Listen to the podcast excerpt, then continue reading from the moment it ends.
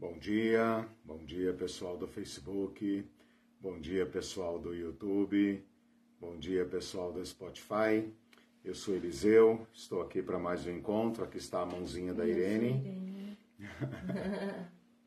Estamos juntos. Tem alguém por trás dessa mão. É, eu também, sou testemunha. é, estamos juntos aqui para mais uma, uma transmissão da nossa escola Teologia Pé no Chão. Aproveite para compartilhar, curtir, chamar pessoas para esse canal. É muito fácil se inscrever no canal do YouTube. Uh, basta ter uma conta no Google, mas isso hoje todo mundo tem, né? O Google tem o cadastro de todo mundo, então é muito fácil se inscrever e ao se inscrever, você também pode receber ah, as notificações de cada curso, pode clicar aí embaixo dando o seu like, pode também é, compartilhar no Facebook, no, no WhatsApp e em outras redes sociais. Olha eu fazendo propaganda do, do canal. É. Também no Facebook, você, por favor, lembre-se de compartilhar de curtir, porque isso ajuda essas redes sociais a divulgarem o nosso material. Teologia Pé no Chão é, tem o objetivo de compartilhar teologia de qualidade com todos os públicos é, é, interessados. Não é um canal é, voltado apenas para religiosos, ou para cristãos, ou para evangélicos mas pensa a teologia como um saber disponível a toda a sociedade. E esse é o nosso objetivo aqui. Então você encontra aí diversos cursos, eu estava vendo, tem mais de 300 vídeos, cada um de uma hora e meia mais ou menos, então são centenas de horas de aulas. Alguns cursos você não vai ver em outro canal, ou pelo menos a abordagem não será é, comum e valerá a pena então gastar tempo para ouvir e se dedicar a esses estudos. Nós fazemos duas transmissões, uma transmissão na sexta-feira à noite, às, por volta das, das 20 horas, por volta não, às 20 horas, uhum. cursos menores, de, de curta duração, 10 aulas, 12, 7. E no momento estamos estudando nomes e títulos de Jesus, não para satisfazermos curiosidades apenas, mas para lançar luz, para explorar o significado, a revelação contida nesses nomes e títulos de Jesus, para que nós o conheçamos melhor e sejamos menos enganados por aqueles que querem ou pretendem falar em nome de Jesus de modo uh, equivocado, superficial, distorcido. E a segunda transmissão ocorre agora, aos domingos, às 10 horas, e aqui nós tratamos uh, temas, cursos, né? temas um pouco mais longos, aqueles sobre os quais eu me dedico a, a, a aprofundar. E neste ano, desde fevereiro por aí, estamos estudando sobre igreja e reino de Deus. Vocês devem já ter percebido que, embora o curso seja sobre igreja e reino de Deus, eu estou gastando muito mais tempo com o tema do reino de Deus, porque esse é um tema uh, profundo, central, uh, anterior ao tema da igreja, porém negligenciado pouco exposto, pouco compreendido. E eu tenho dito desde o início do ano que o modo como nós entendemos ou não entendemos o reino de Deus determina o nosso modo de ser igreja, o nosso modo de agir, de pensar e até de praticar a nossa fé. Grande parte desses absurdos, desses paradoxos, dessas, uh, desses comportamentos uh, escandalosos dos cristãos tem a ver com o modo como eles pensam o reino de Deus. Se eles pensarem o reino de Deus como algo lá de cima, das nuvens, ou lá do futuro, do Apocalipse, ou apenas aqui de dentro, como uma dimensão privativa e intimista, eles podem ter um comportamento completamente contraditório uh, em relação à nossa fé. Mas se nós mudarmos aqui, convertermos a nossa mente, como Jesus falou, mudarmos a mente, mudem a sua mente, creiam no Evangelho, é chegado o reino de Deus, aí nós teremos uma atuação implicante, ou seja, o modo como nós pensamos o reino de Deus terá implicações é, imediatas e práticas no nosso modo de ser cristão. Então eu estou uh, uh, com este objetivo, né? estou perseguindo este objetivo de mudar a nossa mentalidade sobre o reino de Deus, a fim de melhorar, aperfeiçoar a nossa prática da fé cristã, que cá para nós, né, que ninguém nos ouça, está terrivelmente comprometida. Bom, nós, no, no, primeiro semestre, então, parece uma escola de verdade. Bom, é uma escola de verdade. Né? No primeiro semestre, então, nós estudamos sobre igreja apenas em Jesus Cristo, o que não é fácil, porque Jesus Cristo falou pouco sobre igreja. E depois estudamos sobre o reino de Deus. E no final, na aula 17, nós nos propusemos a fazer uma uma, uma estabelecermos uma resposta preliminar de uh, explicar ou, ou, relacionar igreja e reino de Deus. Né? E a partir agora de agosto, quando nós retomamos o nosso tema, a gente está se propondo a levantar problemas a respeito do reino de Deus, os principais problemas. Eu gastei duas aulas, a aula 18, a aula 19, no início desse, uh, em meados de agosto, para uh, levantarmos problemas relacionados ao reino de Deus. E são problemas complexos, são problemas difíceis. Isso que eu acabei de falar do reino dos céus, como estando no céu, é um grande problema. Porque se o reino de Deus está no céu, qual a relação dele com o mundo aqui? Hoje, por exemplo, uh, teremos eleições para conselhos tutelares. Que relação tem o reino de Deus com uh, uh, esta, esta prática política? Né? Se o reino de Deus é algo daqui de dentro, ou do futuro, do Apocalipse, ou lá do céu. Né? Ou então os cristãos podem pensar que suas igrejas são o reino de Deus. E então eles vão lá no Conselho Tutelar hoje para uh, estabelecer uma, um pezinho para suas igrejas controlarem certas políticas. Né? Então vocês percebam a complexidade de tudo isso. Né? Uma outra pergunta que foi colocada, que é uma pergunta problema, é se o reino de Deus já está entre nós. Porque se nós achamos que o reino de Deus é do futuro, então não está entre nós. Se nós pensarmos que o reino de Deus é lá do céu, lá de cima, das nuvens, onde os anjos tocam harpa, né? É, então o reino de Deus não está entre nós. Ou então você poderia dizer, não, está entre nós, está no meu coração, né? E tudo que eu posso fazer é apelo para que as pessoas aceitem Jesus. Onde as pessoas aceitarem Jesus, como seu Senhor e Salvador e passarem a dar dízimo na minha igreja, ali está estabelecido o reino de Deus. A pessoa não vai agir, ela vai ficar como um agente secreto, então ela vai agir apenas em prol da sua igreja. Né? Seria um proselitismo. Uhum. Mas aí seria complicado também, né? porque se a minha igreja concorre com a sua, nós, a, as ambas são do reino de Deus, então a coisa acaba ficando muito complicada. Né?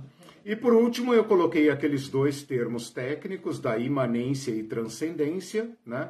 Imanência é aquela forma de pensar o reino de Deus como sendo apenas um partido político, ou seja, o reino de Deus está aqui como o comunismo está aqui, como o capitalismo está aqui, como a democracia, como o reino, como ditadura, é apenas uma, uma ordem política. Né? muitos uh, uh, políticos e muitos cristãos progressistas caem nesse erro, né? De pensar em o reino de Deus como sendo apenas uma militância no sindicato ou uma militância político-partidária e perdem completamente a noção da transcendência. Né? Por outro lado, a maioria absoluta dos cristãos pensa o reino de Deus como sendo apenas transcendente, ou seja, do lado de lá, do futuro, do lado de lá da morte ou do lado de lá do mundo material. Né? E eu não sei como é que eles conseguem pensar assim e ao mesmo tempo orarem Pai Nosso que está nos céus, venha o teu reino. Eles deveriam orar, Pai Nosso que estás nos céus, leva-nos para aí logo, né? Leva-nos para o céu e não venha o teu reino aqui. Bom, irmãos, são muitas coisas para pensar, muitas coisas para refletir, e para responder estas questões, eu me propus uh, um caminho, um método. Né? Eu poderia, evidentemente, seguir outros métodos, mas optei por esse porque este é exatamente a trilha de Jesus Cristo. O que, que eu quero dizer com isso?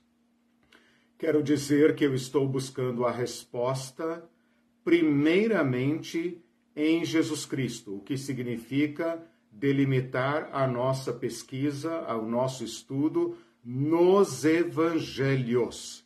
Eu poderia, e talvez faça isso futuramente, pesquisar sobre o reino de Deus na primeira geração dos cristãos, ou seja, de Atos para frente. É muito interessante. Espero que a gente tenha tempo para fazer isso, oportunidade. Por quê?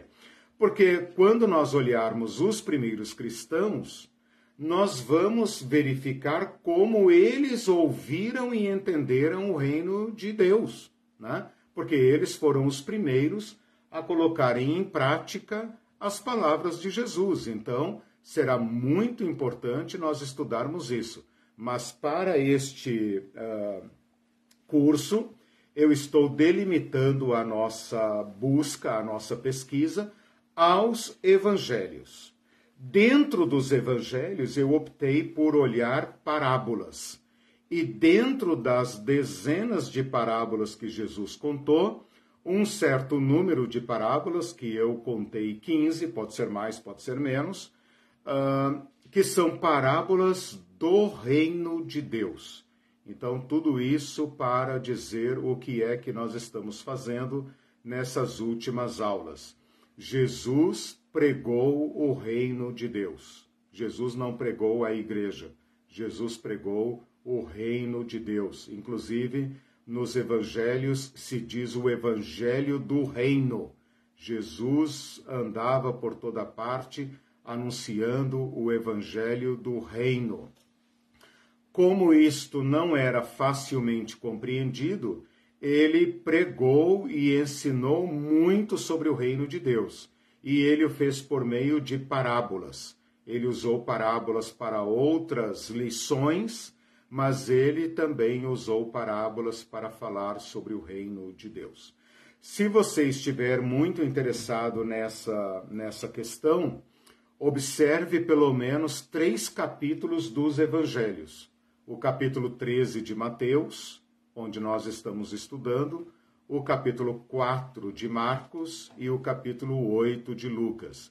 Então, Mateus 13, Marcos 4 e Lucas 8 são ah, onde estão agrupadas as parábolas do reino de Deus. Qual é a característica dessas parábolas do reino de Deus? Muito simples. Elas começam dizendo assim, ou algo semelhante a isso. O reino de Deus é semelhante a um homem que, um pescador, um mercador, uma mulher. O reino de Deus é semelhante a. Ou então Jesus fala assim: A que compararei o reino de Deus? Ora, o reino de Deus é semelhante a. Então, essa é uma característica. Se você estiver lendo qualquer outro capítulo, porque as parábolas estão em outros capítulos também, uh, você pode pensar: opa, aqui tem uma lição sobre o reino de Deus. Eu classifiquei essas parábolas por tema, por assunto, por figura. Estudamos nas aulas passadas a parábola do semeador, a parábola do joio e do trigo, a parábola da semente e a parábola do grão de mostarda, e com isso eu encerrei as parábolas do campo, as parábolas da agricultura.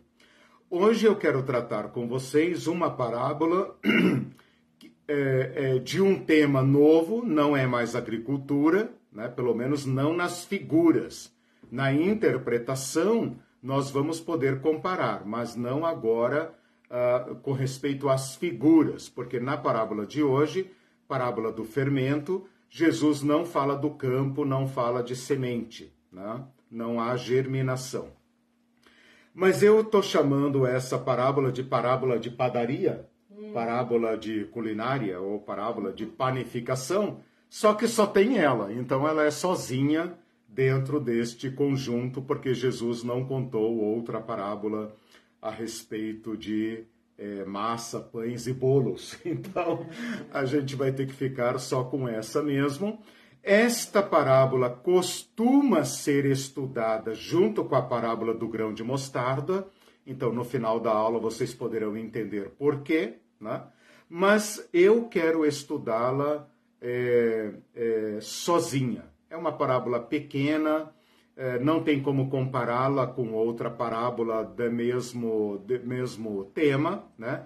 mas mesmo assim eu quis resolver, é, eu quis é, estudar com vocês essa parábola tão pequenininha, de um versículo só em Mateus, é, de dois versículos em Lucas, tão pequenininha e tão importante para a nossa reflexão sobre o reino de Deus.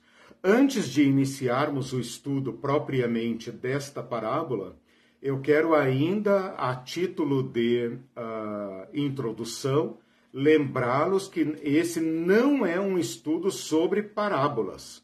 Esse é um estudo sobre o reino de Deus. Então vocês têm uh, ouvido, é muito fácil pregar sobre parábolas, né? Especialmente porque a interpretação é meio livre. Né? Então, uh, uh, vocês têm ouvido, certamente, muitas pessoas pregarem sobre estas parábolas. O problema é que nem sempre a pessoa obedece o sentido e o objetivo da parábola que é falar sobre o reino de Deus.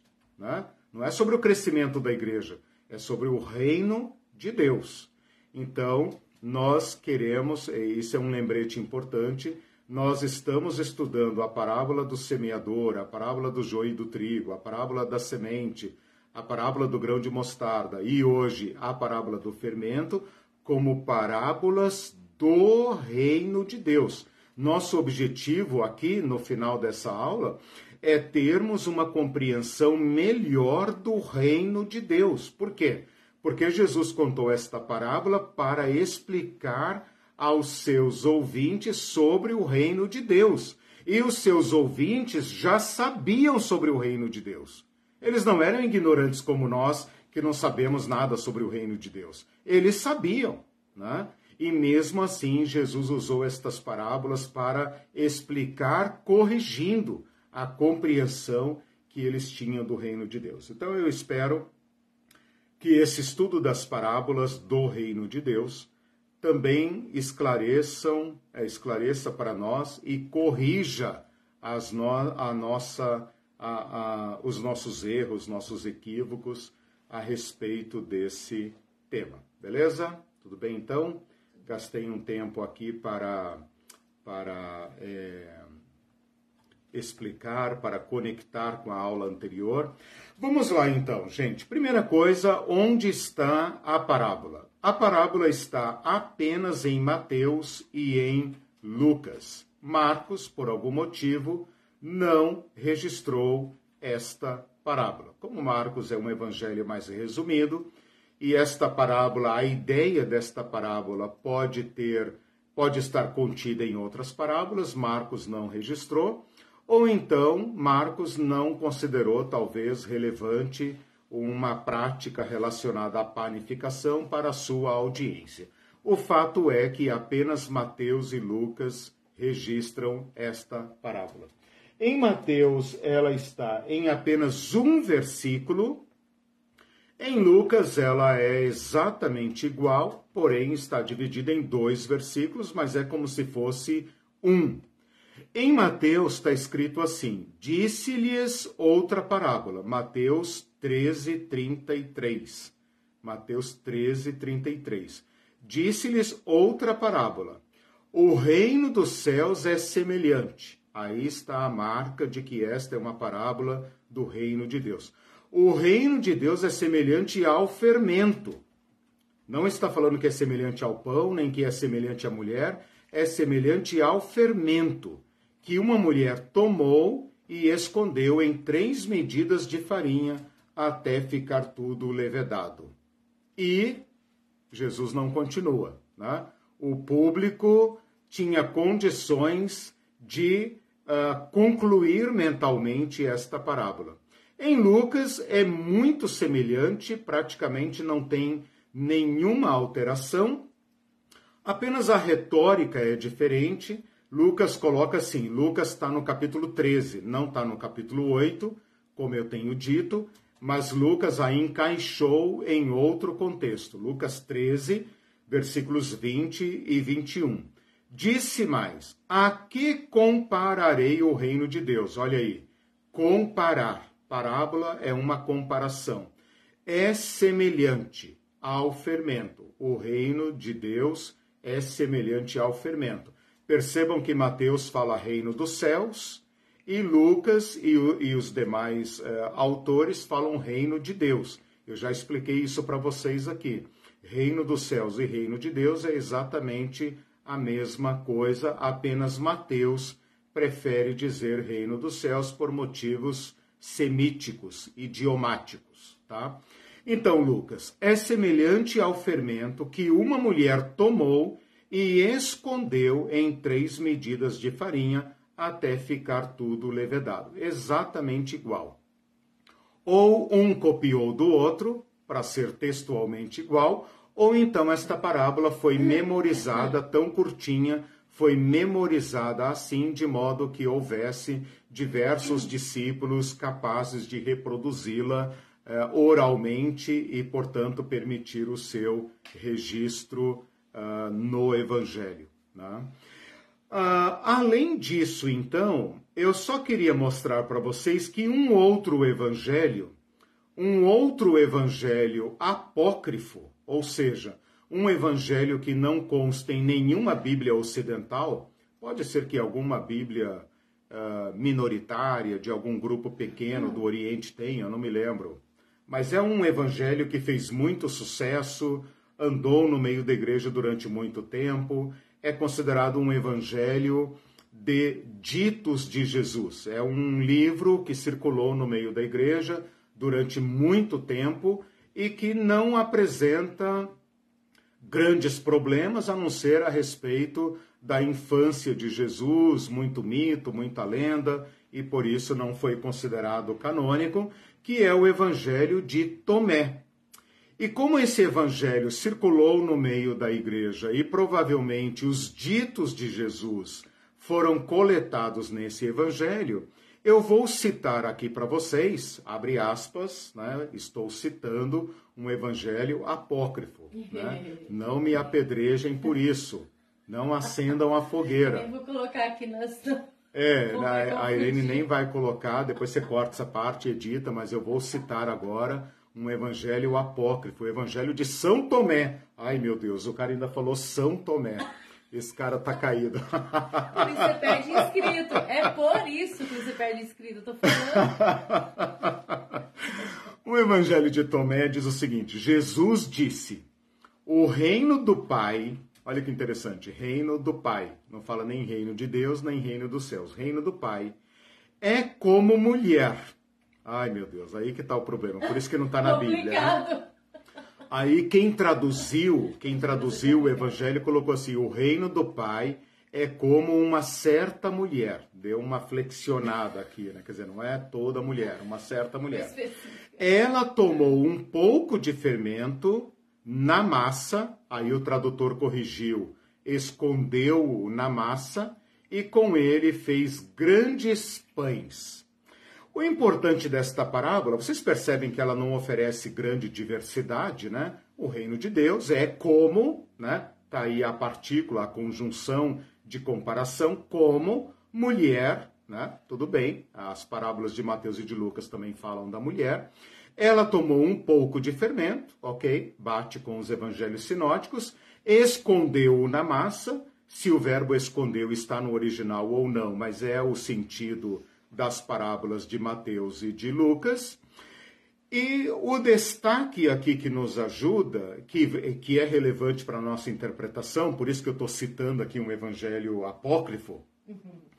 é que fez com ele, com o fermento, com a massa, na verdade, fez com ela grandes pães, porque escapa ao nosso conhecimento as quantidades. Eu não sei se alguém tem aí uma, uma Bíblia, é, tipo Bíblia, Bíblia. É, nova versão transformadora, procura aqui, por favor, nessa nova linguagem de hoje aqui, nova versão da linguagem de hoje, se ele teve a liberdade de traduzir as medidas. Porque aqui não fica claro para gente... Você quer que procure nas duas? Nas duas referências? Não, não, pode ser qualquer uma. Qualquer, pode ser Mateus. É, é, provavelmente ele vai optar pela mesma tradução. Aqui não fica claro para nós o que, que essa mulher está fazendo, nem quanto fermento ela, ela usou, nem quanto pão ela produziu. O Tomé aqui nos ajuda, né? Fez com ela, com a massa, grandes pães, né? Então isso aqui escapa à nossa leitura, né? É, essa é uma parábola que costuma ser mal interpretada como se referindo apenas ao pequeno e ao grande, né? Então, pouco fermento e produzir pão, né? Mas a gente não tem noção das três medidas de farinha e então escapa ao nosso controle. Um outro detalhe importante, já te dou a palavra, outro detalhe importante que gera muita confusão nessa parábola é o sentido da palavra fermento e a presença da mulher aí. Então, os doutores da religião ficam ouriçados, porque Jesus teve a audácia, a coragem de comparar o reino de Deus ao fermento.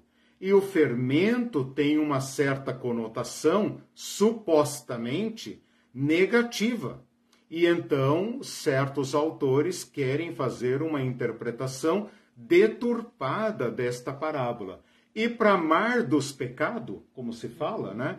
Jesus ainda compara a agente aqui da, da, do reino de Deus a uma mulher. Aí lacrou, fechou, aí foi, como é que é, habita e acorda, né? Foi habita e acorda, porque Jesus está usando fermento, que é uma coisa negativa, e mulher, que é a sede do pecado. E aí ele vai colocar uh, fermento e mulher como figura do reino de Deus. Essa casquinha de banana, eu estou falando por parábolas hoje, né? É. Essa casquinha de banana é, fez com que muita gente se desviasse da interpretação desta parábola. Então, nós vamos ter que observar aqui os elementos contidos nessa parábola Vamos ter que mergulhar um pouco no mundo de Jesus para entendermos o choque que a primeira audiência teve ao ouvir esta parábola e passado o choque, nós vamos ter então que ver o que, que Jesus quis dizer. Algo parecido com a parábola da mostarda. Lembra que eu falei na, no domingo passado que a mostarda não era algo para se plantar, que a mostarda não poderia ter sido misturada num campo, não poderia ter sido semeada, não produziria fruto, não produziria sombra e muito menos deveria atrair aves. Esses são elementos surpreendentes, subversivos da parábola. E agora Jesus, enquanto as pessoas ainda estão chocadas com a parábola do grão de mostarda, ele vai em cima e coloca fermento e mulher para falar do reino de Deus. Eita, Jesus. Por isso que as pessoas saem do seu canal, tá vendo? Vai. O que, que, que, que fala aí? É o versículo 30 o versículo... sobre as três medidas de farinha, se ele traduz. 30, é, eu estou em, em Lucas, não tem problema? 21. Ele é como o fermento que uma mulher pega e mistura em três medidas de ah, farinha. Então, ele não teve coragem de traduzir. Veja ali na, na tua NVT, pega ali a tua NVT e dá uma olhadinha. Porque esse é um detalhe que, para mim, para mim, né, até conversei bastante com a Irene nessa. É, é, é, conversei bastante com a Irene, cuidado com os fios aí. Conversei bastante com a Irene sobre panificação nessa, nessa semana, porque a Irene, além de saber fazer pães caseiros, né? Pães em casa, claro. Também ah, andou estudando um pouco sobre fermentação natural, né? É, ah, o processamento lento de produzir pão, ah, produzir pão sem ter que recorrer aos fermentos químicos e usando o fermento natural feito da própria massa. Bom, para mim, que sou um ignorante, analfabeto de culinária, quando eu leio esta parábola com a minha cabeça urbana, masculina, criada no asfalto e na padaria, né? É, eu não posso entender muita coisa aqui, né? Pegou o fermento, bom, minha mãe usava lá pó royal, tablete, né? Então eu sei mais ou menos o que é um fermento. Uh, coloca na massa de farinha, tudo bem, né? Mas eu não tenho a menor ideia das proporções aqui.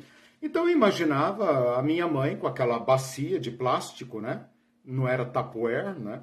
Aquela bacia de plástico, fazendo ali como se fosse um bolo. Pega o fermento, pega, sei lá, três xícaras de farinha e faz aquilo que, né? Toda mãe, toda avó sabe fazer, né? Pão, bolo, é aquelas coisas todas e dava a rapa da massa para gente disputar a tapa com os irmãos, né? Deixa eu rapar a mãe. Não, eu pedi primeiro. Não, ele pegou mais do que eu, não sei o que, tá bom. Então fica a colher com um e a bacia com outro, né? Aquelas coisas e tal. Esse era meu conhecimento sobre isso daqui. Por isso eu estou falando com vocês que nós temos que agora mergulhar no mundo de Jesus para nós sacarmos alguns detalhes que vão nos ajudar a resolver problemas a respeito do reino de Deus. Bom, agora eu deveria procurar na Bíblia, em Mateus e em Lucas, dizendo, cara, vocês colocaram aí a parábola, mas o que, que elas querem dizer? Qual é a interpretação? Não consta no texto. Então, tirando a parábola do semeador e a parábola do joio e do trigo, o resto a gente vai ter que se virar. Como é que nós vamos fazer isso? nós vamos ter que fazer isso comparando com outras parábolas e nós vamos ter que fazer isso mergulhando um pouco no mundo de Jesus, como era a vida, como as mulheres faziam pão, o significado do pão, o significado do trigo, o significado do fermento, para a gente poder minimamente se aproximar do, do, do mundo de Jesus, ok? Vamos lá então Uh, enquanto a Irene procura. Pequena quantidade. Ah, na pequena quantidade pequena do quantidade quê? De, de, de fermento. fermento. E farinha? Farinha, três, três medidas também. Puxa vida, cara, mas ninguém, ninguém, ninguém teve coragem. Vou fazer uma última tentativa aqui. Fazer uma última tentativa com essa Bíblia aqui que eu já usei, do André Chorraqui. É, fazer uma última tentativa aqui para ver se alguém teve coragem de é, traduzir esta, esta medida. Deixe-me ver aqui, essa é uma tradução é, literal, Mateus 13, 30. Uh, Mateus 13, qual que é o versículo mesmo? Mateus 13, 30? 33. Mateus 13, 33. É, três medidas de farinha também uma, uma interpretação. É, tudo bem, essa aqui é uma interpretação literal. Então a última chance seria a gente pegar a Bíblia, a mensagem. Né? Mas tudo bem, a gente vai estudar isso aqui. Então vamos lá, gente. Já que nós não temos a, a parábola explicada, nós vamos ter que então agora quebrar pedra aqui um pouco e ir atrás do significado disso. Nós temos nessa parábola os seguintes elementos: nós temos o fermento, temos a mulher, temos as três medidas de farinha e temos o processo de fermentação ou levedação. Temos também alguns verbos importantes que é tomou e escondeu. É muito curioso que ele tenha falado aqui, tanto Mateus como Lucas, e também, de certa forma, Tomé, tenham usado a expressão escondeu, né? Porque o que a gente esperaria do ato normal de uma mulher fazendo pão, ou de qualquer pessoa fazendo pão, é colocar o fermento na massa. Mas ambos os relatos destacam o verbo escondeu. Né? Então a gente poderia agora aqui se perguntar o seguinte: o que significa o fermento? Ora, Jesus falou que o reino de Deus é semelhante ao fermento. Então, o que significa o fermento? Significa o reino de Deus, porque o próprio Jesus estabeleceu diretamente esta correlação. Ele não falou é semelhante à mulher que fez tal, tal, tal, né? Como ele falou na parábola do semeador, é semelhante a um homem que, né, plantou e tal, ou semelhante a uma semente. Aqui ele falou diretamente que o reino de Deus é semelhante ao fermento. Mas a gente poderia se perguntar aqui em que consiste o reino de Deus. O reino de Deus não é uma, uma abstração, o reino de Deus não é uma esfera. O que, que é o reino de Deus? Bom, o reino de Deus é Jesus. O reino de Deus é a palavra de Jesus. O reino de Deus são os que ouvem a palavra de Jesus e a praticam. E o reino de Deus é a organização, a reunião destas pessoas. Portanto, estas pessoas individualmente e coletivamente. Aí está o reino de Deus na sua concretude. Então, nós devemos pensar que a presença de Jesus em nosso meio, a presença da palavra de Jesus anunciada e ouvida entre nós, a presença de pessoas que aderem, seguem, praticam a palavra de Jesus entre nós.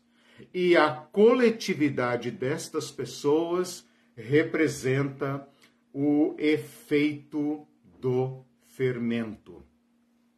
Esta mulher que tomou e escondeu tem alguma relevância nesta parábola? Esta mulher representa alguma coisa? Aparentemente, ou à primeira vista, não. Porque a, a, poderia ser qualquer pessoa, independe de quem toma o fermento e coloca na massa. O fato de ser esta mulher, ou um homem, ou uma senhora, ou uma criança, nada disso aqui faz diferença. Poderia ser um samaritano, poderia ser um, um uh, qualquer pessoa, poderia ser um mendigo, poderia ser qualquer pessoa, né? Então, a ênfase não está em quem põe o fermento na massa, mas no fermento posto na massa. Uma vez que o fermento é colocado na massa, ele passa imediatamente a produzir os seus resultados. Num segundo olhar, é muito importante que Jesus tenha citado uma mulher. Bom, primeiro porque eram as mulheres que faziam pão naquela época, era trabalho doméstico da mulher. Naquela sociedade agrária antiga, os papéis muito bem definidos, o homem ia para o campo, para as atividades externas, e a mulher cuidava das atividades domésticas, embora também evidentemente, uh, pudesse ou às vezes devesse se dedicar a questões do campo. Mas a atividade do, do, do fazer pão era uma atividade feminina. Então, numa primeira vista, a mulher aqui não tem interpretação. A gente não precisa ficar se perguntando a ah, quem é essa mulher, essa mulher é a igreja, essa mulher é isso, essa mulher é a heresia né, como algumas pessoas tendem a colocar. Mas num segundo olhar, nós devemos lembrar e notar que Jesus está colocando como agente do reino de Deus um sexo inferior, normalmente ligado à impureza e normalmente ligado ao pecado. Veja, o Antigo Testamento não destaca essa teologia da Eva. Né? O Antigo Testamento simplesmente ou praticamente ignora quem é que cometeu o pecado. Aliás, nem fala de Adão e Eva. Mas no tempo de Jesus, os rabinos haviam desenvolvido uma intensa teologia a respeito da superioridade masculina diante de Deus e da mulher como sendo um sexo ligado, um gênero né, ligado à impureza e ligado ao pecado. Inclusive, nós vamos ver reflexos disso até nas epístolas paulinas, né? que a mulher pecou, a mulher não sei o que e tal. Então, isso é um reflexo da teologia rabínica.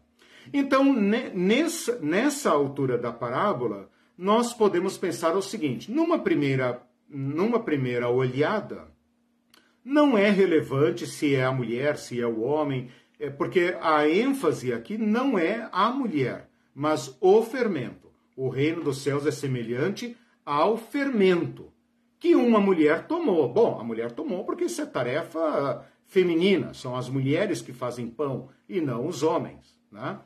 Num segundo olhar, nós temos que notar aqui a audácia de Jesus de, junto com fermento, que era considerado ah, ah, é, é, popularmente um efeito negativo, ser tomado por uma mulher. Por isso que eu falei no início desta aula que se trata de uma casquinha de banana, né, que faz muita gente se desviar da, uh, da, da correta interpretação. Depois vai falar de três medidas de farinha. Né? Aqui é importante a gente notar que três medidas é uma quantidade muito grande. E isso eu vou falar daqui a pouco. Mas, de qualquer maneira, eu quero chamar a atenção para essa medida. Por isso que eu gastei um tempo aqui procurando. Vou pedir para que você faça uma última tentativa nessa Bíblia aqui, ver se ela fala. É, a Bíblia é a mensagem que é a mais atrevida, assim, a que mais vai longe, né, e interpreta e tal.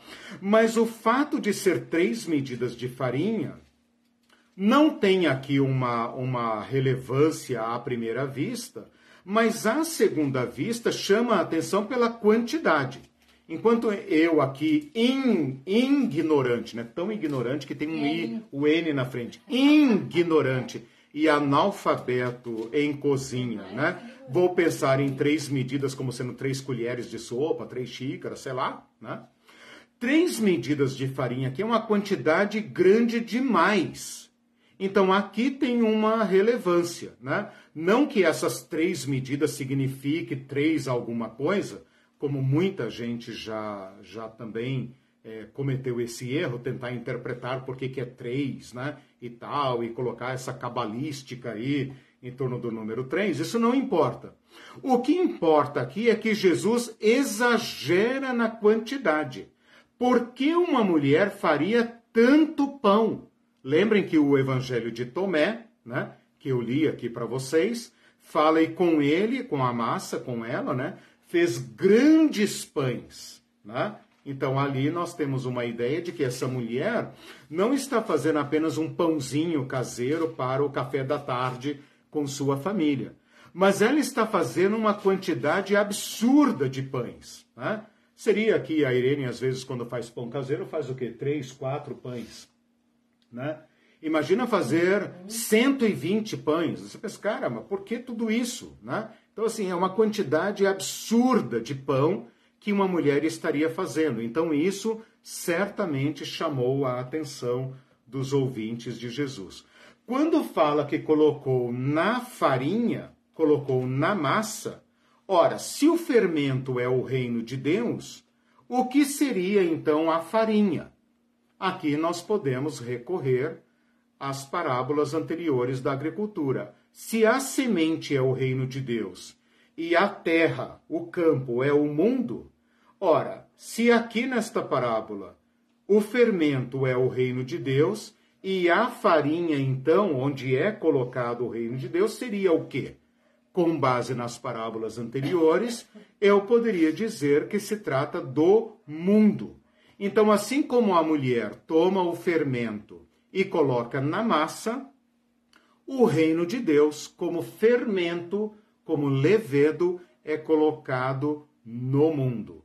Até ficar tudo levedado, até que o fermento atue ou exerça seu efeito de fermento sobre a massa toda, aponta para o fato que a presença de do reino de Deus no mundo a expandirá o seu uh, efeito, a sua presença, com a mesma é, é, discrição, com a mesma ocultação, com a mesma invisibilidade que o fermento atua na massa. Então, o que eu fiz aqui até agora foi pegar cinco elementos da parábola, né? fermento, mulher, medidas, farinha e levedação, e dar a ela a correspondente interpretação. O fermento é o reino de Deus, a mulher não tem uma interpretação exata, as três medidas não têm uma interpretação exata, a farinha seria o mundo e a levedação seria esse uh, esta potência que tem o reino de Deus de conquistar as pessoas, de uh, convencer as pessoas e de se expandir como grande uh, efeito positivo, né? Sal, salvador, né? positivo, restaurador. Né? Alguma descoberta aí? Não. É bem simples. É. É, simplificou tá. essa, essa, daqui. Ela diz assim que é, é como fermento e uma mulher põe na massa para fazer muitos pães. Ok.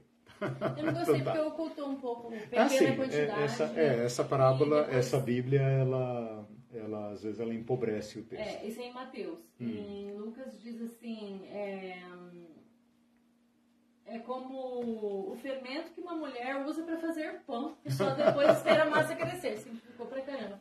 Uma questão que eu pensei agora que ah. chama atenção no texto, se não está ah, mostrando uma equivalência entre a pequena quantidade de fermento e a grande quantidade de farinha para mostrar o poder então, do fermento. Então, essa é essa é uma assim interpretação é, digamos assim, é, é a interpretação mais imediata que se faz da parábola. Por isso, essa parábola é comparada com a parábola do grão de mostarda, que a ênfase está na, na, na pequenez da semente versus a árvore que produz. Mas esta parábola não está colocando ênfase uh, na quantidade da, do fermento, mas no processo de expansão. Entendeu? Por isso que eu estou estudando essa parábola à parte. Né? Porque eu vi aqui uma pesquisa de um estudioso de Mateus em que ele fala o seguinte: ó, só para vocês entenderem, só para vocês entenderem aqui, já andando um pouco para frente, essas três medidas de farinha que eu tanto gastei tempo aqui, a Irene pesquisando, eu pesquisando aqui, talvez vocês também, essas três medidas de farinha é algo como 40 a 50 quilos de farinha. Você tem ideia, Irene, é, é, por exemplo, para fazer para fazer os três pães ali, você gasta quanto de farinha? Hum, Meio três, quilo, um quilo? Equivalente a mais um redondinho, é, uhum. Eu gasto, eu gastaria mais de dois quilos. Mais de dois é, quilos. Mais de dois é. quilos. Tá, então para fazer, tá e aí com isso você faz, digamos, quatro pães. É. Então, dois quilos, quatro pães. Significa que cinco é. quilos, uhum. cinco quilos fariam é, dez pães. É, dez pães. Uhum. Significa então que 50 quilos fariam 100 pães. É. É aí, aí, veja só, o, o, que, o que um autor aqui fez foi o seguinte: para produzir tanto pão, esta mulher não colocaria uma porção tão pequena de fermento. Ele calculou que ela teria usado cerca de 4 quilos de fermento. 4 quilos de fermento. Então, embora seja uma proporção de. Uma proporção. 4 quilos de fermento ou de farinha? De, de, de fermento. Fermento. Para 100 quilos de. Ah, sim. Para 100 de, pães. É, 100 quilos não. 50 quilos. Uhum, 50 quilos, uhum. né? Ele calcula que ela usaria uns 4 quilos de, de fermento natural, como era feito naquela época. Né? Bom, o fato é que, então, a questão aqui não está uh, na. O, o, o, o, elemento central aqui não é uma, uma, uma quantidade pequeníssima de fermento versus uma quantidade absurda de pão a ênfase aqui está no desenvolvimento discreto, no na, na influência, no contágio que, esta, que este elemento fermentado produz uh, sobre uma grande quantidade, né, essa quantidade, essa, essa capacidade de expansão, de transformação da massa. Essa é a questão e como ele o faz. Então nós podemos aqui comparar com a parábola da semente, por exemplo, que fala que o homem dorme e acorda, dorme e acorda, e quando ele vê, a planta produziu, né? Não sabendo ele como. A mulher aqui também, ela não é química, ela não é estudiosa. Ela apenas sabe que aquela, aquela porção de massa colocada sobre a massa fresca produz um certo efeito. Uhum. Mas ela não tem nenhum conhecimento de fungos, nem de nenhum processo é. Químico. Ela simplesmente sabe que uhum. aquela massa deixada de lado, uma vez é, é, misturada com a massa nova, produz um efeito de é, é, expandir. Né? Uhum. Provavelmente esse fermento foi descoberto até é, por acaso. Né?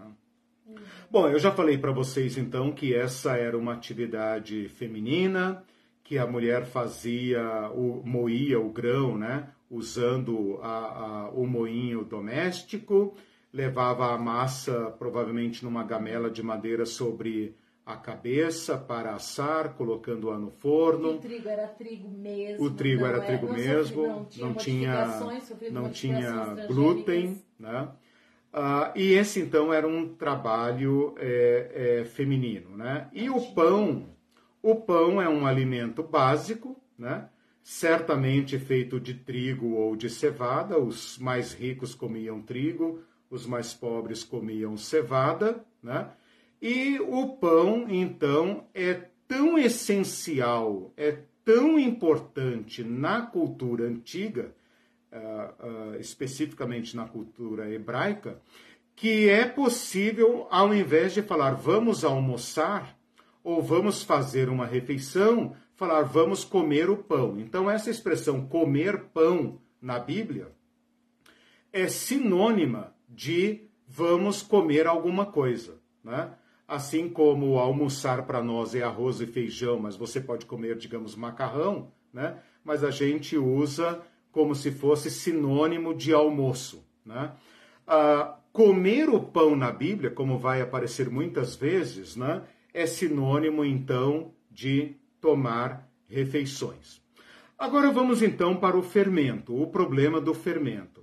Existe um certo preconceito, fermento e fermentação, tá? Tô ali embaixo já, já desci ali. É, fer... Existe um certo preconceito uh, principalmente nosso, nosso, lendo as Escrituras, de que o fermento significa tão somente contaminação. Por quê? Porque os judeus eram obrigados, uma vez por ano, a eliminar todo o fermento da casa por cerca de sete dias, na época da Páscoa. Por quê? Porque quando eles saíram do Egito, eles comeram pão sem fermento, porque não, não houve tempo para deixar a massa levedar, e então eles fizeram pão sem fermento. Por causa deste fato histórico, o fermento ou o não fermento entrou na liturgia do povo de Israel com um certo significado. Portanto, na época da Páscoa, os judeus eram obrigados a eliminar todo o fermento. A Irene estava me explicando aqui que esse fermento natural, se ele for bem cuidado, bem nutrido, bem alimentado, se não deixar ele se perder, ele pode durar ele por pode muitos eterno. anos, Eles eterno. o nome no exato, fermento. Exato. Antônio. A Irene perdeu, né? Por que, que você perdeu? Eu você... perdi porque eu esqueci de tirar um pouquinho De tirar guardar, um pouquinho. Eu, eu usou tudo, tudo, usou tudo e perdeu. Mas quem trabalha com fermentação natural sabe que pode deixar de herança para os filhos, uhum. porque ele é permanente, ele não acaba nunca. Este fato de usar o fermento velho, azedo, permanentemente poderia provocar, naquela época, ciclos de infecção então, uma vez por ano, o povo judeu era ensinado e obrigado a eliminar todo o fermento e, uma vez passada a Páscoa, iniciar um fermento novo. Né? O fermento também era proibido em certos rituais, mas não em outros. Então é errado dizer que o fermento tem uma conotação uh, uh, uh, sempre negativa. O novo, o Antigo Testamento não usa o fermento em sentido figurado. Usa apenas no sentido real, da panificação mesmo. E não é correto dizer que ele era eliminado porque representava ah, algo impuro. Pelo contrário, ele era usado durante todo o restante do ano normalmente para produzir pães. Apenas uma semana do ano, a semana da Páscoa, esta fermentação era proibida, tanto para lembrar o momento em que eles saíram do Egito sem ter tempo de deixar a massa crescer, como também para combater ah, o risco de infecção, o risco de ter uma multiplicação excessiva de fungos e causar problemas de saúde numa cultura antiga. O fermento natural é feito da própria massa, né, amor? Uh, trigo e água, que é colocado de lado, né? Cuidado, alimentado, nutrido com água e com farinha por pelo menos sete dias. Então, esse, esse fermento é a própria massa colocada de lado e, e, e, e cuidado, né? É, é, é, Todo dia você tem que alimentar isso, até alimentado, cuidado por pelo menos sete dias, para que então adquira essas qualidades de fermentação, né? Há aí um processo de multiplicação de fungos e tal, e então essa massa depois vai sendo tirada aos poucos, né? Essa massa azeda, uhum. né? envelhecida, vai sendo vai tirada ser, e colocada. Parte, jogar fora, ou, porque ainda, é, vamos dizer assim, uhum. enquanto Vou deixar está, a, a, a padeira falar. pronto, porque ele uhum. demora de 7 a 10 dias. É, e às vezes tem pessoas que não acertam, pode tá, desandar tá. o okay. processo. Mas você tira uma parte uhum. e, e, e, faz, para não ir aumentando. Tá.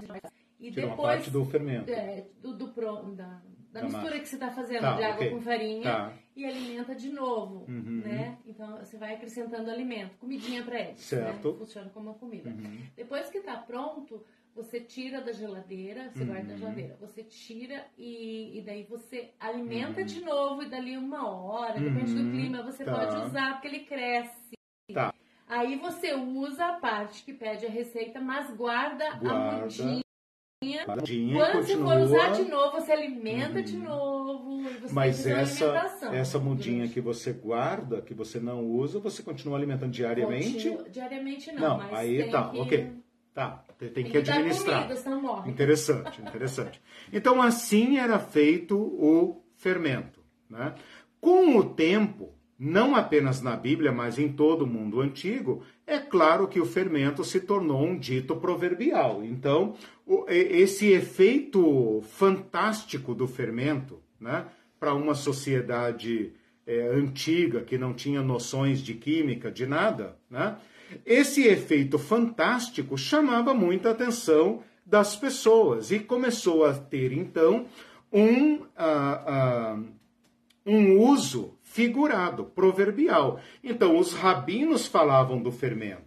Joséfo, que é da época de Jesus, falava do fermento. Filo, o grande filósofo, também é, mais ou menos contemporâneo de Jesus, falava do fermento. Então, existem muitas evidências de que os mestres, os rabinos, os doutores, usavam o fermento nesse sentido de contágio, porém não necessariamente em sentido negativo. Ou seja, assim como o fermento espalha o seu efeito, a sua influência, uma coisa ruim pode uh, produzir uma influência ruim, mas uma coisa boa também pode produzir uma influência boa. Né?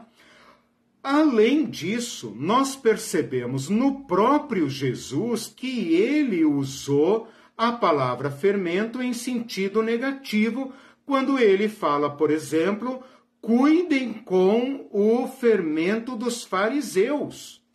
Então, o próprio Jesus usou esta parábola. Vocês devem se lembrar que num dado momento, Mateus 16, deixa eu achar aqui rapidamente, vocês vão se lembrar disso.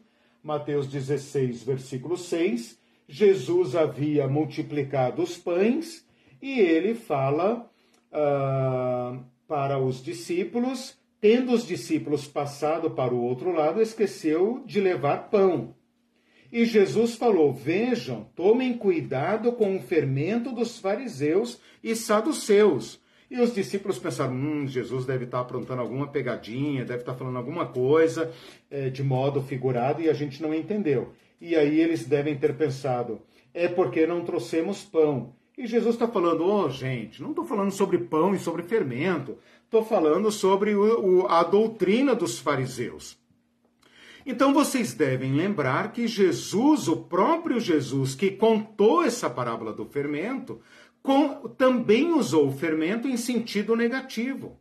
Paulo também em 1 Coríntios, quer ver? Vou até achar aqui. Em 1 Coríntios capítulo 5, ele fala assim: um pouco de fermento leveda toda a massa. Aqui está o uso puro do, do fermento como provérbio, no sentido figurado. Um pouco de fermento leveda toda a massa. Isso é óbvio. Todo mundo sabe disso. Um pouco de fermento leveda toda a massa. Na tradução deste provérbio, se o fermento é algo ruim, vai contaminar tudo com a sua ruindade. Se o fermento é uma coisa boa, vai afetar tudo com a sua coisa boa. Senão, a gente seria obrigado a dizer que o mal é superior ao bem e só o mal contamina e o bem não. Mas é o contrário que Jesus está dizendo. Ele está dizendo: olha, assim como o fermento dos fariseus é, contamina, e vocês têm que tomar cuidado com isso, a minha doutrina, a doutrina do reino de Deus, também é um fermento. E ela vai se espalhar e ela vai vencer o mau fermento dos fariseus. Então você tem na Bíblia esta este uso proverbial figurado do fermento. Mas não podemos cair na tentação de estabelecer uma regra. Falou em fermento é coisa ruim. Falou em fermento é coisa ruim. Por causa deste erro de interpretação, muita gente não sabe interpretar esta parábola é, do fermento e acaba dizendo que ah, Jesus quis nos alertar aqui ah, com heresias, com o falso evangelho, e a prova disso é que ele colocou uma mulher aí que é símbolo do sexo, do pecado, da impureza, e então as pessoas se perdem completamente na uh, interpretação desta parábola. Então, Paulo usou a, a, a, a, figura do fermento em sentido negativo, né? em 1 Coríntios, em Gálatas, em sentido negativo. Ele está usando a ideia da Páscoa, porque ele está falando, Jesus é nossa Páscoa. Na Páscoa, a massa não leva fermento. Então, ele está fazendo um uso particular do fermento. E Jesus, então, teria usado a, a, o fermento em sentido negativo, nesse caso que eu li, dos fariseus, mas em sentido positivo, audacioso, ao falar do reino de Deus. Só para dar para vocês uma prova de que ah, o fermento pode ser usado em sentido positivo e em negativo, eu vou ler aqui um versículo da Epístola de Inácio de Antioquia aos magnésios. Não está na Bíblia, irmão. Não está na Bíblia, irmão. Não está na Bíblia. Inácio é um homem é, muito antigo, lá do ano 100. Esta epístola dele é do ano 107 depois de Cristo. Inácio conheceu o João do Apocalipse e as suas cartas, os seus escritos, tiveram amplo sucesso no meio da igreja, circularam e depois, por fim, não entraram no Novo Testamento, porque houve um critério de ligá-los diretamente aos apóstolos. Inácio, então, foi um autor dessa segunda geração de, de bispos da igreja e que escreveu uma carta aos magnésios. Era um, um uma região uh, ele estava recebendo a visita de um bispo e quando o bispo ia voltar, ele falou: leva uma carta lá para os irmãos. E ele deixou registrado no capítulo 10, versículo 2, o seguinte: joguem fora, joguem fora o mau fermento velho e ácido, e transformem-se no fermento novo, que é Jesus Cristo. Deixem-se, deixai-vos salgar por ele, a fim de que nenhum de vocês se corrompa, pois é pelo odor que sereis julgados. Então, essa segunda parte, ele usou uma outra figura, a figura do sal, que era um elemento de preservação do ambiente. Sem sal, o, o, o alimento se estragava e então uh, cheirava mal. E quando ele fala do fermento velho e ácido, provavelmente também ele pode estar invocando aqui alguma ideia uh, de contaminação. Mas percebam que ele fala: joguem fora o mau fermento velho e ácido. Porque assim faziam os judeus na época da Páscoa. Esse fermento que já está aqui em casa há um ano, joguem fora. Né? Mas transformem-se em fermento novo, que é Jesus Cristo. Então, depois da Páscoa, começava-se um novo fermento, um novo, é, uma nova, um novo fermento uhum. para aquele novo ano. Como né? se eu tivesse que fazer, fazer de novo. Fazer tudo de novo. Fazer de novo o processo. Então aqui você tem uma prova de que uh, o fermento tinha uma ideia eh, original. Ok? É, tem um comentário aqui sim. do Sérgio que eu faço questão de ah, ler, sim. que é para você. Ah. Ele disse assim: o Eliseu disse ser ignorante de executar a culinária, mas nunca é tarde para aprender. Começando por cozer ovos, preparar uma salada, uhum. fazer uma sopa, preparar uhum. uma macarronada, etc. Oh, meu Deus Aí eu disse: céu. eu não incentivo muito porque tenho medo dele botar fogo na cozinha. É. é Sérgio, Obrigado, na verdade, ele foi preparar um miojo. Você citou coisas muito complicadas. Muito porque complicadas. ele foi preparar um miojo e rasgou o pacote do miojo Rasguei na parte que tinha a receita, diz ele que era a receita. Daí ele não conseguia fazer porque É. estava rasgado e É. ficou tentando emendar os pedaços. Então a, a situação mais crítica que você. Sessão, sessão lavar roupa suja. Nosso filho era pequeno, a Irene estava ocupada, ele queria miojo, daí eu falei, vou lá, meu filho, eu vou fazer, né? Papai Não vai é possível que eu não problema. faça um miojo, né? Aí rasguei o pacote e olhando para ele também, que estava acostumado a ver a Irene fazer, né? Tipo assim, qualquer coisa ele me corrige, eu disfarço, né? Aí rasguei o pacote para tirar o miojo, rasguei bem em cima da receita. Por isso que até hoje eu dou um Receita. recado, eu dou um recado e um conselho aos aos in- ignorantes, né? Nunca rasguem em cima do modo de preparar. Exatamente. Nunca rasguem Qualquer ali. embalagem. É. Bom, gente, voltando aqui, encerrado esse momento né, de lavar roupa suja. Então, veja, até agora o que eu fiz foi trazer esse sentido do mundo de Jesus para que nós agora entendamos, então, a parábola. A interpretação da parábola, então, meus irmãos, é o seguinte: esta mulher é representada aqui como agente do reino de Deus. Como eu falei para vocês, embora num primeiro sentido ela não seja relevante, porque não é ela que causa o efeito, Jesus poderia ter contado essa parábola sem mencionar a mulher, mas ele fez questão de mencionar a mulher.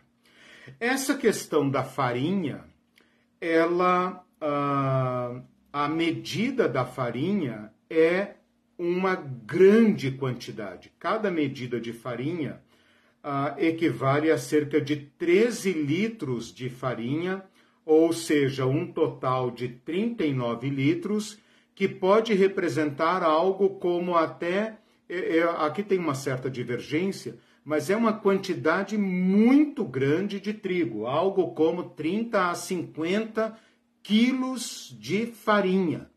Então, quem ouviu esta parábola, obrigatoriamente sendo um povo pobre, um povo que mal tinha a, a, a, o trigo para fazer pão, né? essa mulher está fazendo uma quantidade gigantesca de pão. Algo absurdo, algo impensável para as condições da época.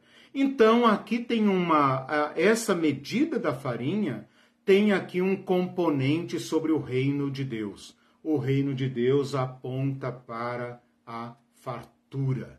No reino de Deus, ninguém passará fome, porque haverá uma multiplicação extraordinária da capacidade de alimentar e de produzir pão. Uma marca do reino de Deus é que não haverá pessoas passando fome. E se há pessoas passando fome na nossa sociedade, significa que o reino de Deus ainda não produziu seus efeitos entre nós. Assim como a parábola do grão de mostarda é, representou abrigo para as aves indesejáveis, porque quem planta uma roça não quer aves por perto, mas aquela planta, ao contrário, atrai os indesejáveis e promove para eles abrigo, sombra e tranquilidade, esta parábola enfoca um outro, uma outra necessidade do ser humano, que é a necessidade da sobrevivência e a necessidade do pão. O fermento aqui, então, tem que significar, tem que significar uma nova forma de ser, uma nova forma de pensar, uma nova forma de se organizar, uma nova forma de produzir, uma nova forma de consumir, uma nova forma de se relacionar. Tem que significar isso para produzir seu contágio. Ora, como é que o Evangelho de Jesus, Jesus Cristo vai produzir contágio? Como é que aquela árvore do grão de mostarda eh, eh, representou um chamariz para as aves do céu? Ora, fortes troncos e sombra. Como é que o reino de Deus vai representar agora alimento, se ele representar satisfação das necessidades? Eu não estou querendo dizer que as pessoas precisam apenas de pão para comer. Que se elas tiverem fornecimento de cesta básica e não ficarem adoecendo pela de comida, desculpem, pela falta de comida, elas estão plenamente satisfeitas, mas incluem a satisfação das necessidades básicas. Não é apenas necessidade básica, mas começa pela necessidade básica, como nós falamos ontem no nosso encontro. Como nós podemos falar de Jesus para quem está com fome? Como nós podemos falar de salvação e de céu para quem está com fome, para quem não tem o seu pão assegurado. Então, esta parábola inequivocamente invoca a ideia da abundância, da fartura, da satisfação das necessidades. Ele pode começar pequeno, ele pode começar como um anúncio singelo, mas ele vai produzir um efeito de atração na medida em que ele representa satisfação das necessidades do ser humano. Quais necessidades? Todas. Portanto, não posso falar do reino de Deus como algo apenas do espírito. Não posso falar do reino de Deus como algo apenas dos espíritos lá de cima, nem do apocalipse lá do futuro, nem do meu mundo interior, porque senão não é o, o evangelho do reino de Deus. Então, inequivocamente, esta parábola está dizendo que Jesus e seu evangelho e sua mensagem nos convoca a um novo modo de ser. Por isso, quando os primeiros cristãos se reúnem em suas casas, assim que Jesus vai embora em Atos 2, qual é o relato? partiam pão de casa em casa e ninguém passava necessidade. Quem tinha de mais não sobrava, quem tinha de menos não faltava. Por quê? Porque o reino de Deus, embora seja pequeno, embora fosse formado por pessoas pobres, na sua grande maioria, organizou-se de uma maneira que isto ah, representou para aquela comunidade de pobres, os pobres de Jesus, a satisfação. Uma outra questão importante que nós temos que pensar aqui nessas medidas da farinha é que quando Jesus falou três medidas de farinha, ele tocou cordas da memória dos discípulos, porque Abraão e Sara, quando receberam aqueles três homens lá no deserto, lá nos carvalhais onde ele estava acampado, ele implora aqueles homens para que se abriguem na sua tenda, porque era muito quente, muito calor. E ele fala para Sara rápido, amassa três medidas de farinha. Então Abraão representa para o povo judeu o pai e o modelo da hospitalidade, que vai ser invocado lá em Hebreus. Sejam hospitaleiros, porque alguns não sabendo hospedaram anjos.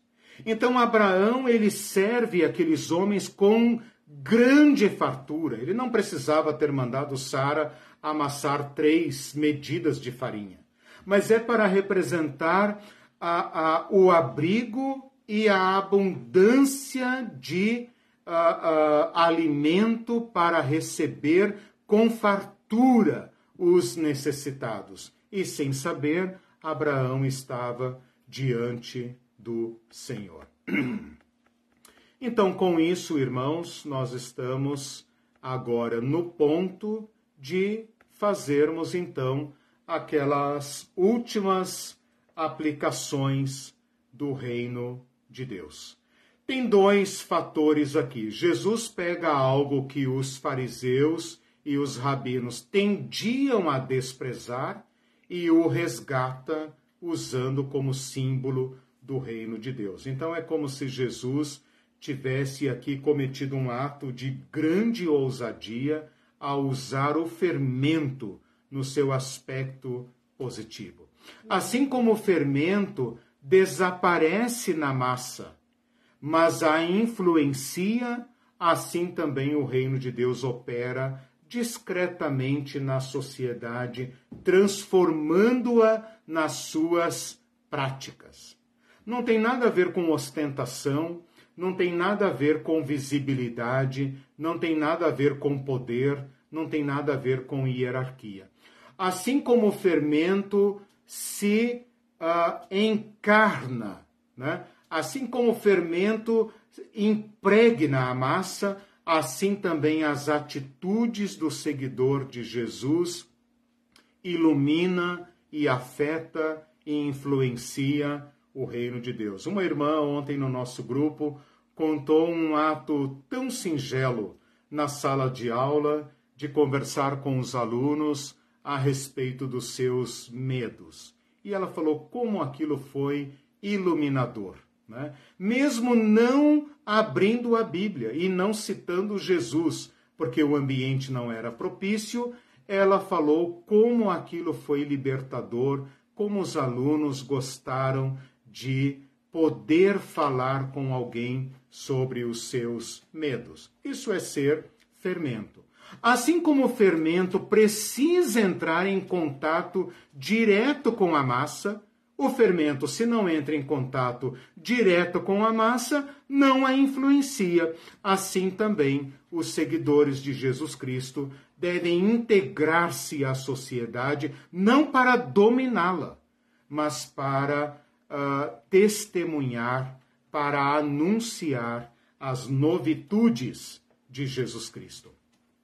Assim como uma pitada de fermento leveda muitos quilos de farinha, assim também pequenas ações imitadoras de Jesus Cristo também têm um grande poder de influenciar toda a sociedade, e aqui eu não posso deixar de lembrar daquela negra americana, Dona Rosa Parks, que com seu pequeno gesto de dizer não me levantarei, não endossarei esta sociedade racista, classista, indigna, eu vou permanecer sentada no meu lugar.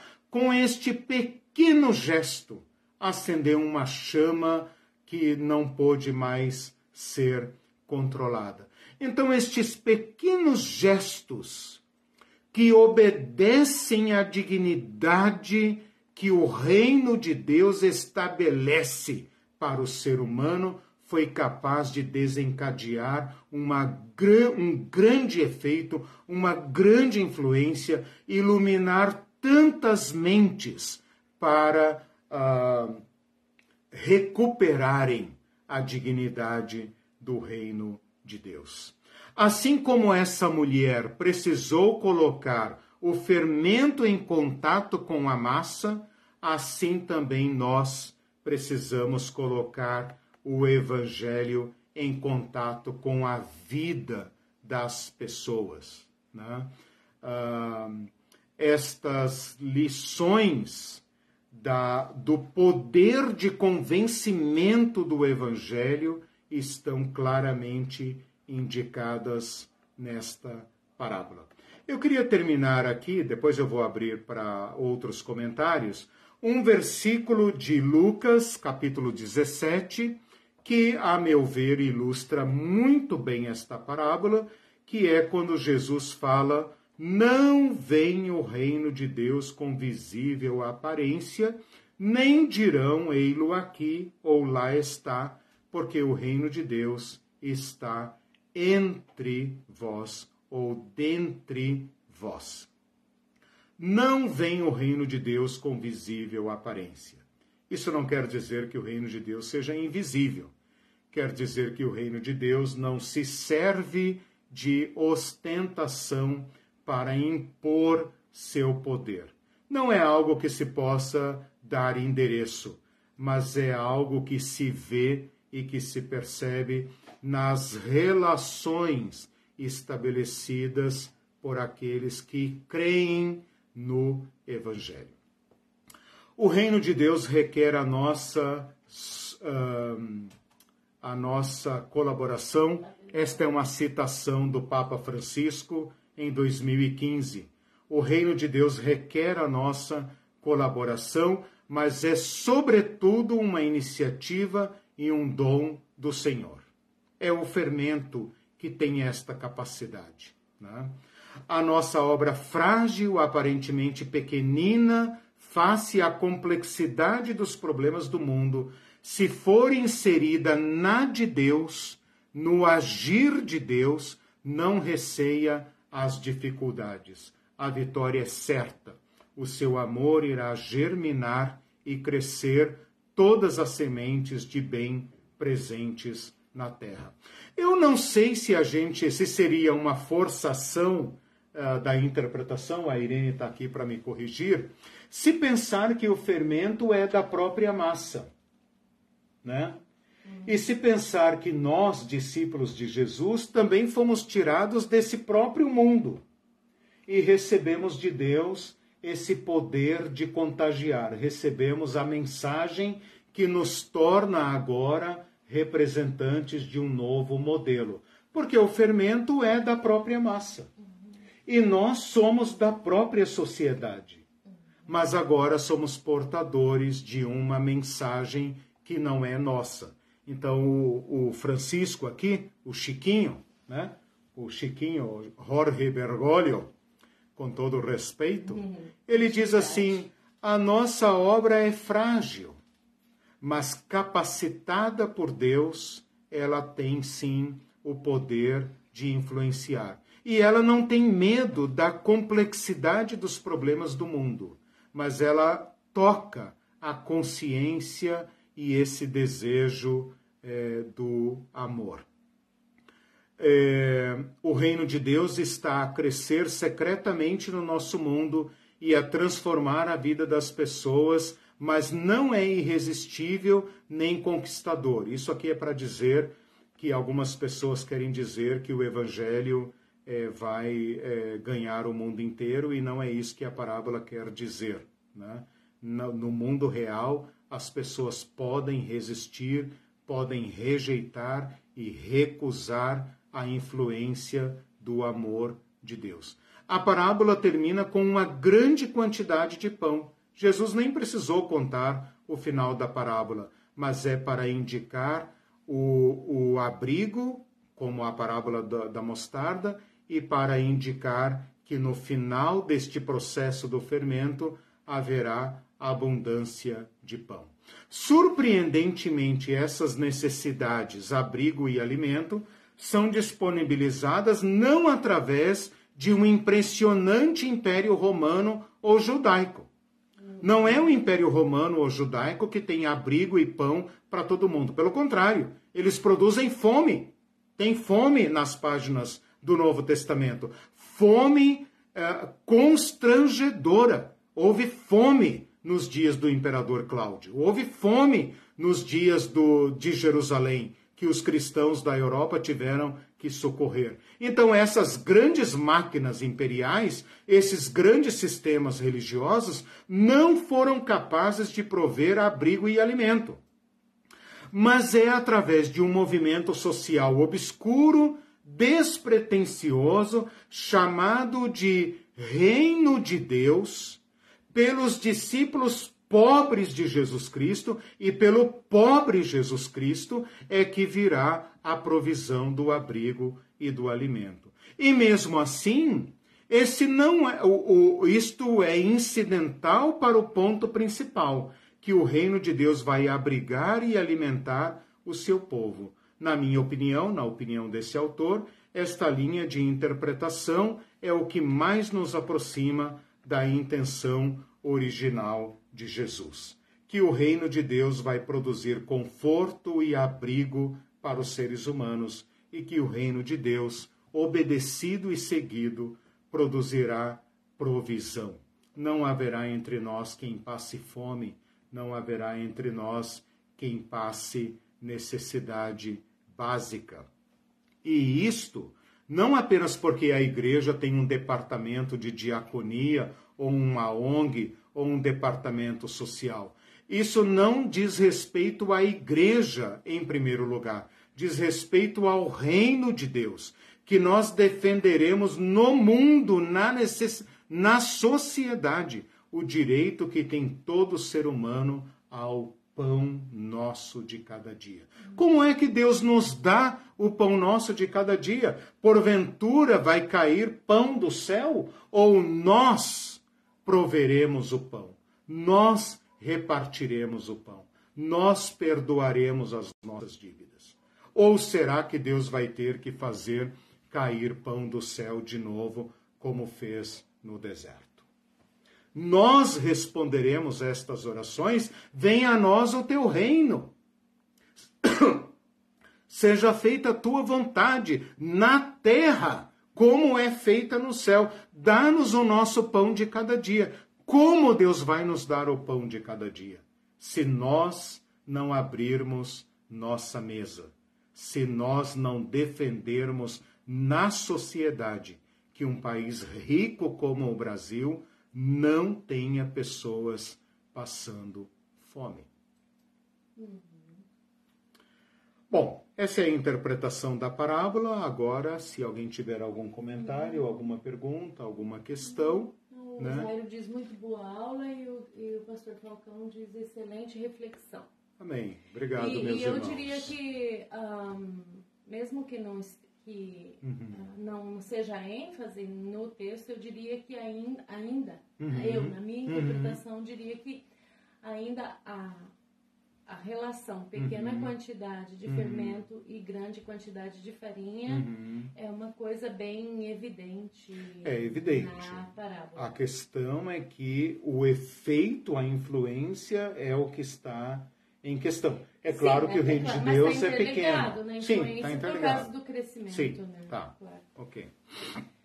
é que historicamente essa interpretação acabou perdendo a parábola, entendeu? Ah, Porque tá. as pessoas estudam essa parábola sempre em conexão com a parábola do, do grão de mostarda. E claro que as hum. parábolas têm conexão. Tem porque todas estão falando do reino de Deus.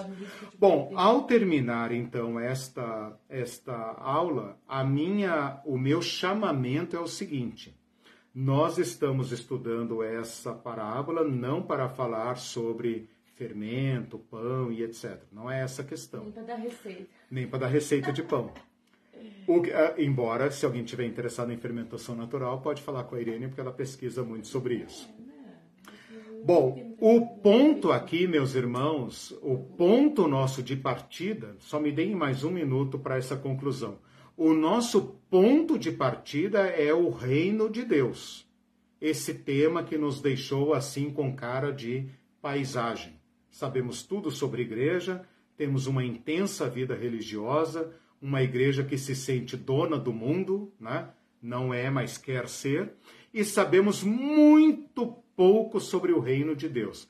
Vejam vocês quantas aulas nós temos usado para debruçar nossa mente sobre esse tema e ela ainda parece, esse tema ainda parece que nos escapa. Eu tenho essa sensação. Eu que estou estudando e ministrando o curso, ainda não estou satisfeito com a minha compreensão do reino de Deus.